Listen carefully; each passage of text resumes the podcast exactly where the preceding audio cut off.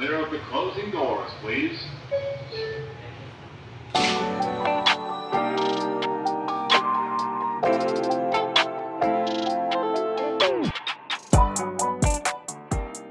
Hi, welcome to Bitch With, a New York-based dating podcast where I, your host Michi, and my guests explore the complicated, fun, magical, and sometimes just downright fucked aspects of dating in New York City.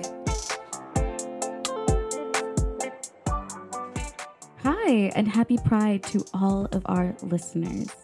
For those of you who don't know, I actually identify as queer. And as a queer woman, I am always interested in finding more spaces and events that welcome and celebrate those who are part of the LGBTQ community.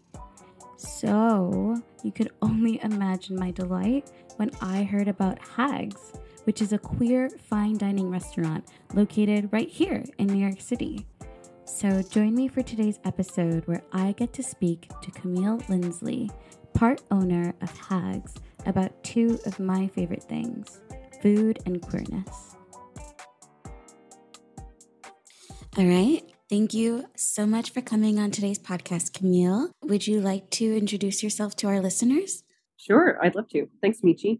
My name is Camille Lindsley. I use she, her pronouns. I am one of the founders, owners of Hags, a super teeny tiny, very queer tasting menu restaurant in the East Village in New York. I also do all of the sort of front of house beverage side of things, partner Telly Justice. She is the executive chef and other co-owner. We've been together for 7 years. We met working down in restaurants in Atlanta, where I am from, and she and I fell in love very quickly, and never necessarily like thought we would be opening a restaurant in New York City together. We always thought we wanted to open some kind of small weirdo niche restaurant concept. Our initial idea was to open a haunted bed and breakfast in Savannah, Georgia, which still may be the retirement plan. But right now we are almost 1 year, we're almost at our 1 year mark of Hags existing, which is absolutely mind blowing. That's so beautiful. Well, thank you so much for sharing. I'm sad I couldn't meet Telly today, but I look forward to meeting her in the future. So before we dive more into talking about Hags, I wanted to hear more about your relationship to queerness and how that's evolved since opening the restaurant. Absolutely. I think I came out later in life, and I think for me, I definitely had the very classic case of like wanting to be a very good ally and like being friends and mentored by like a ton of other very important like and dear queer folks in my life. I am lucky in that I think I've had a relationship to the queer community for a long time, but thought that for myself that I didn't feel like queer enough to come out, and that I think kind of discouraged me from finding a place in the queer community. I think especially as a more femme-presenting cis woman who has dated men before, that definitely, I don't know, I felt a lot of imposter syndrome myself in claiming a queer identity.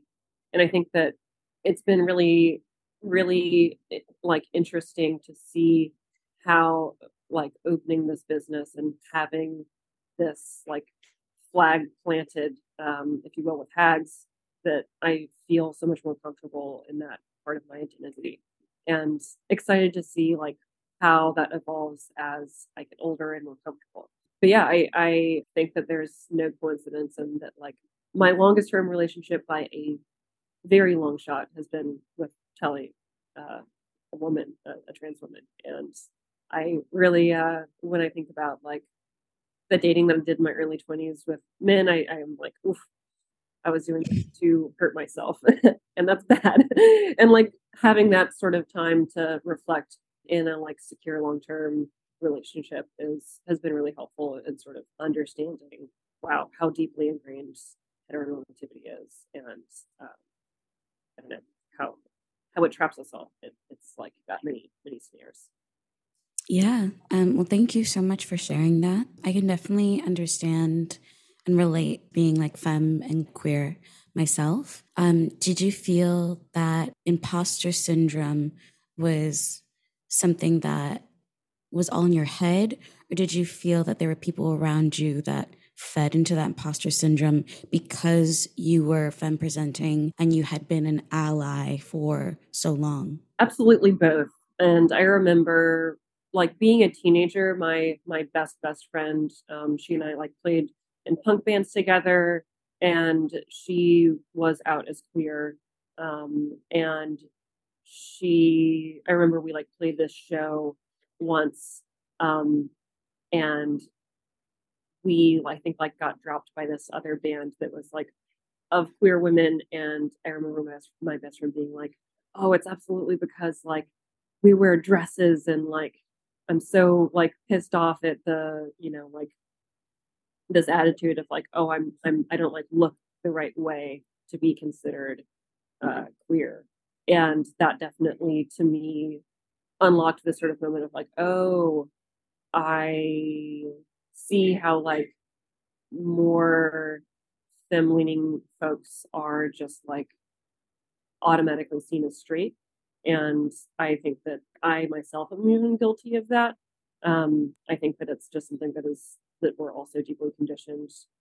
Something that I've been ruminating on a little bit more recently is, as someone who sort of, I would say, is overall pretty femme, but I definitely do lean butch pretty often as well.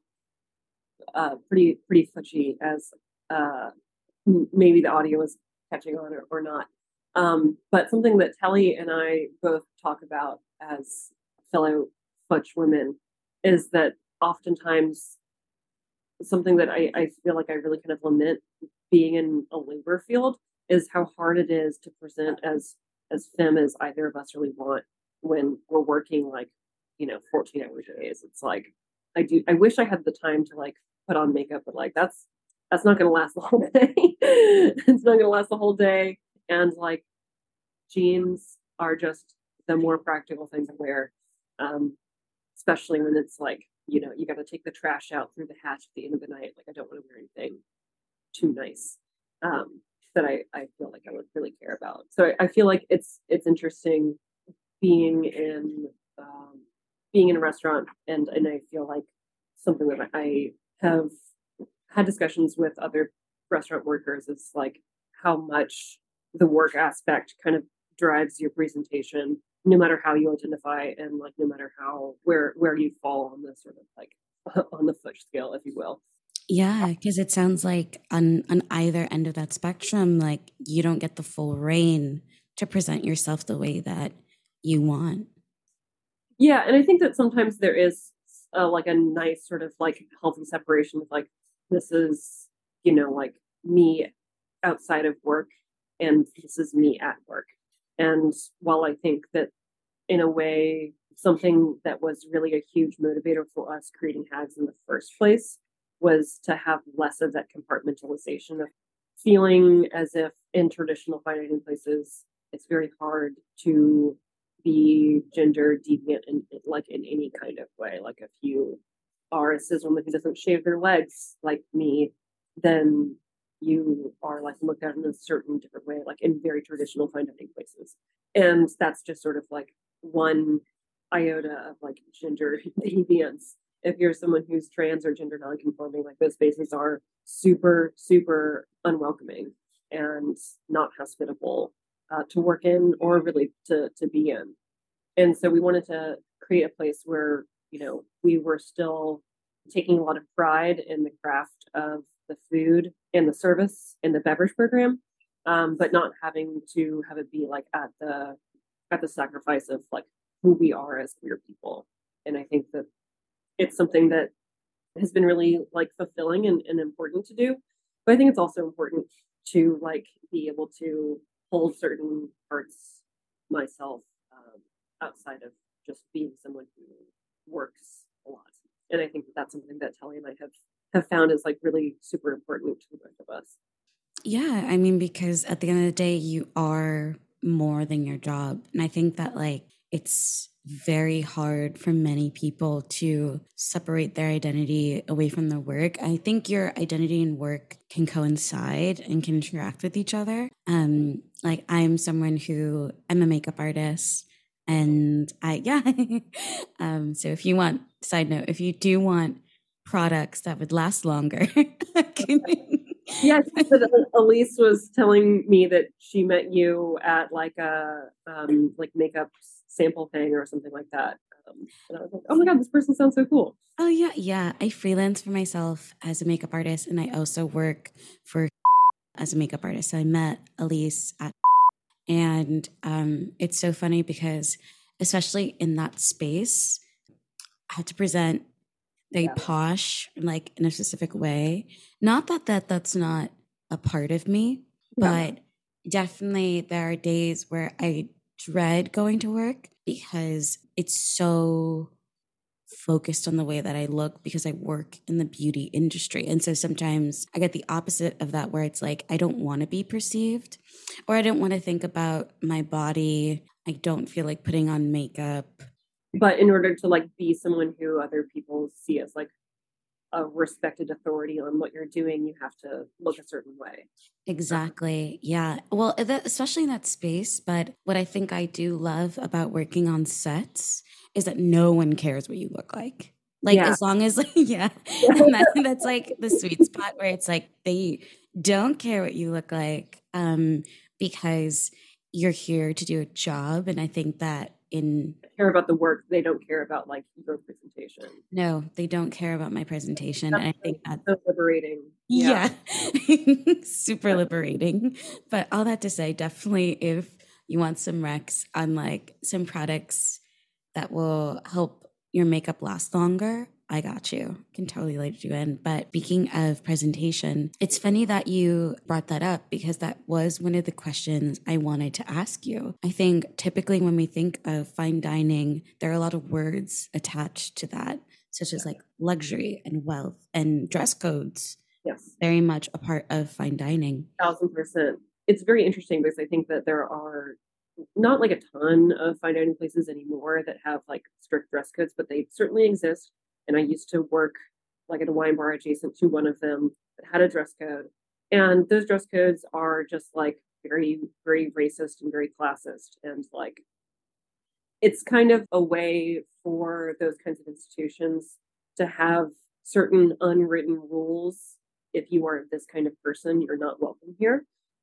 Be somewhat explicit to a point where like they're not basically saying like, if you are not a conservative white straight person who appears that way, like you can't come here and like we're not going to treat you in the same way.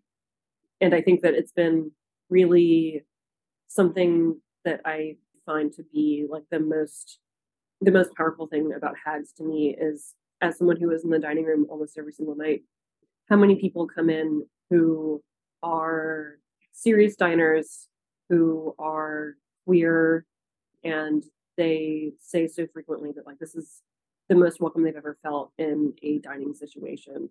And it just sucks that like there, you know, like of course that is the case, that like even people who are in the industry or serious diners who, you know, are, their money's the same as anyone else's, that they get treated less than at these certain institutions that just like, you know, would rather not have people who like look outside of them for in their dining rooms, which is so stupid too. When you like think about, I was having a discussion with some other like folks on staff in the front of house about how during the pandemic people had like giant teddy bears in seats in dining rooms to do social distancing, or like the Inn at Little Washington had a bunch of like Madame Tussauds wax figures to like have in the dining room, and like somehow that's okay. What? And like, yes, you can look up pictures. It's nightmare fuel. It's crazy. It's crazy. It's like,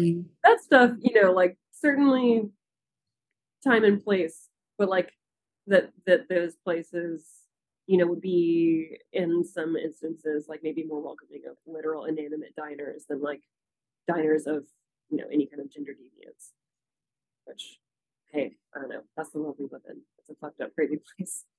Yeah.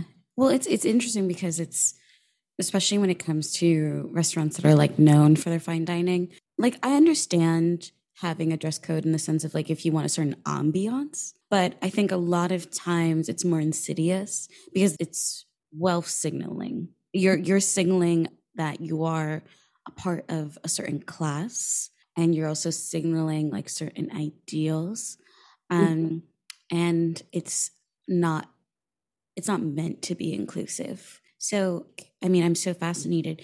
How did you and Telly take something that is known exclusively for not being inclusive, and how do you then turn that to be a space that is inclusive? What does fine dining mean to you?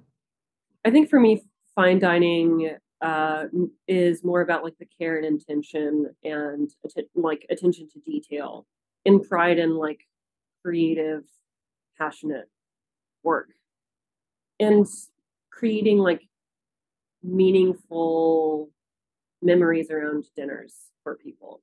I think that one of the reasons why I fell in love with this industry was being like, wow, there is such an amazing power to being like, I can like turn this dinner into like a really special and memorable experience for total strangers, acquaintances, friends. And there's just like no feeling like it. It's incredibly rewarding. And that to me is like what hospitality is about. I feel like I was a literature major in college and always really loved like all the crazy Greek mythology tales where it's like there's a big dinner party and the Greeks were like so into hospitality, and so frequently like gods would show up in disguise at these events. And the standard practice was to like be as hospitable to everybody as possible because you never know who's in front of you, and like to never assume that you know who the person is in front of you. And I think that having that mentality has led me into like some really interesting friendships and like business partnerships with folks. And if you like just let people surprise you, like you can be like pleasantly surprised by, I don't know, just like building this relationship with people. And I think, I mean, there are a million different things that we do here at Hags that I think help create a more inclusive feeling space. For one, we do have uniforms for the staff that are not necessarily gender specific, but they're more sort of like these red, maroon chore, like long chore coats or like lab coats, basically. They're great. They're very utilitarian. They have like tons of pockets. And they're not white, which I feel like I've worked in places before where like the uniform is white and that feels like super stuffy. Like you can't, I don't know, like working with wine, especially, it's nuts. Like, yeah, I'm like, I feel like that's counterintuitive. It's so counterintuitive. And like the reason why chef whites are the way that they are is like due to the French brigade system, when like someone in the military died would bleach their jacket and wear that. And that, like, that's where chef's coats came from. Oh, as far as I know. Maybe fact check me on that, but that's the lore. But yeah, for front of house, I mean, for anybody, it really doesn't make any sense. But having a uniform that is like both utilitarian and also is something that our staff can wear kind of like whatever they want underneath it. We have like a loose kind of broad rule of like no graphics or logos on whatever you wear. But like otherwise, you know, we have people on staff who like will wear like chokers, like posture collars and stuff like that.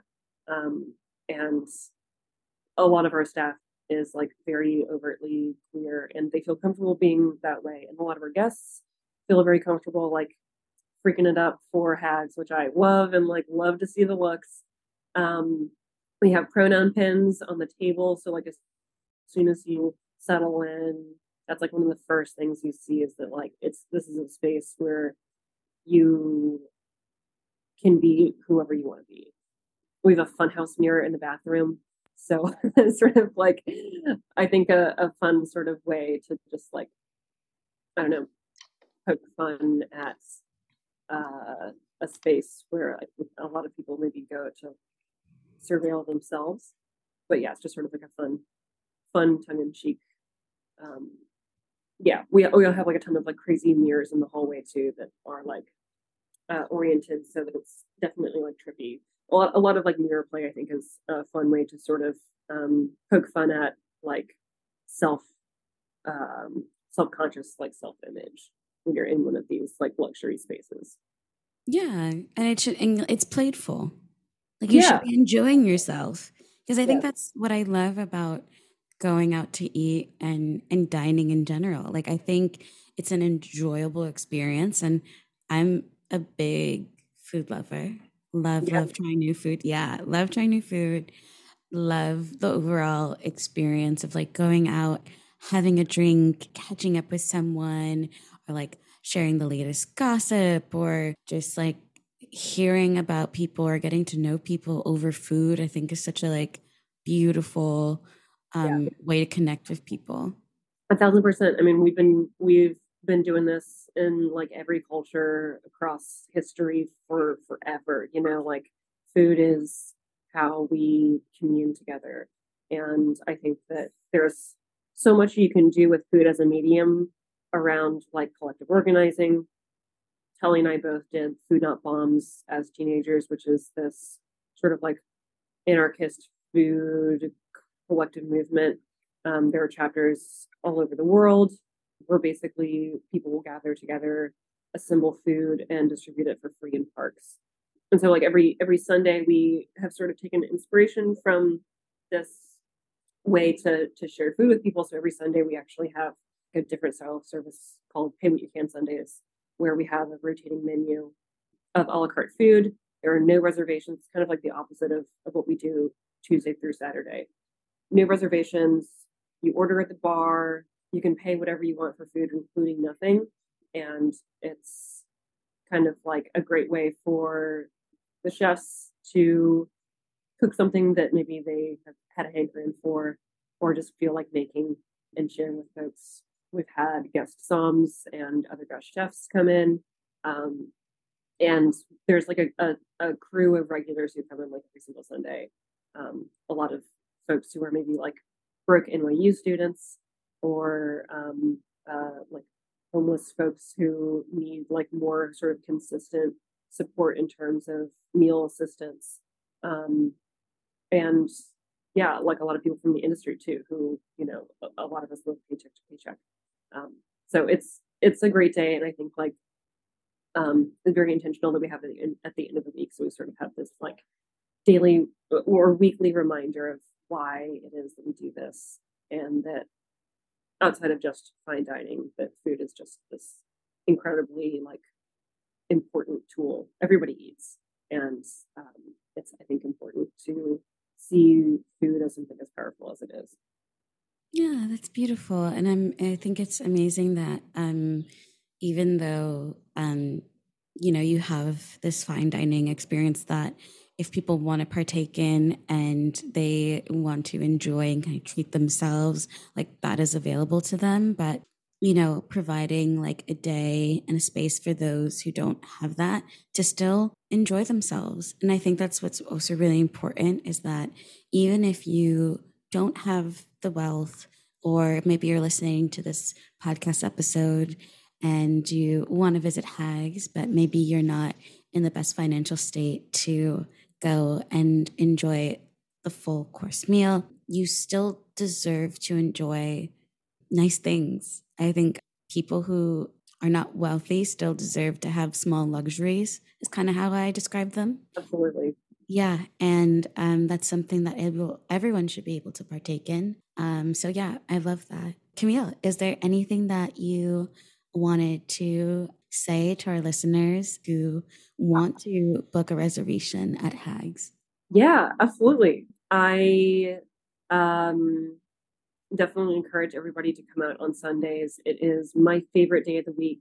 We open Sundays at 5 p.m. and go until we sell out of food, which yesterday was very early. We sold out at like 7 o'clock, but usually we sell out, you know, eight or so. we'll keep, you know, hanging out and pouring wine for like a little bit after that. But definitely come through. It's a nice day. You can take your food to go. We're like a block away from Tompkins, which is always a fun place to hang out and have a picnic. You're welcome to book with us for our tasting menu on Resi. We're open Tuesday through Saturday. First seating is at 6 p.m.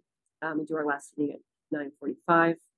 And then I'm not sure, Michi, when you're airing this episode, but we do have a couple of very exciting things going on in June that I would love to let the cat out of the bag of a bit. We're going to be doing a dinner with the James Beard Foundation platform out in Pier 57.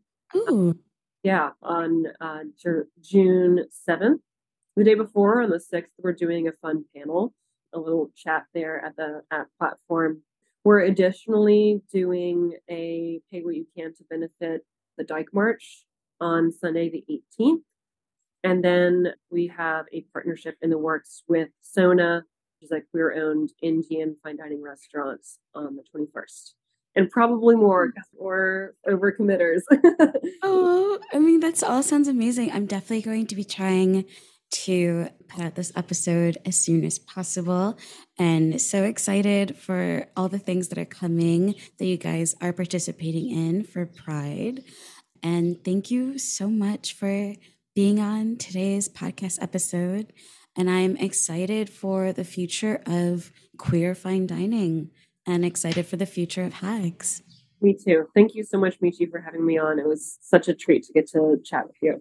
Yeah, thank you so much. And I'm going to plug all the information for all those listening. If you want to reserve with Hags, we'll be adding all their information in our outro. Awesome. Thanks so much, Michi. It was a pleasure to chat. Thank you so much. Bye. To learn more about any of the events that Camille has mentioned or to make a reservation at Hags, head over to their Instagram and their website. You can find them on Instagram at hags_NYC. You can also find them online. Their website is hagsnyc.com. To keep up with all things Bitchwick, please follow us on Instagram and on TikTok. It'll be Bitchwick Podcast. And for any advertising inquiries, please email us at bwpodcastnyc.com.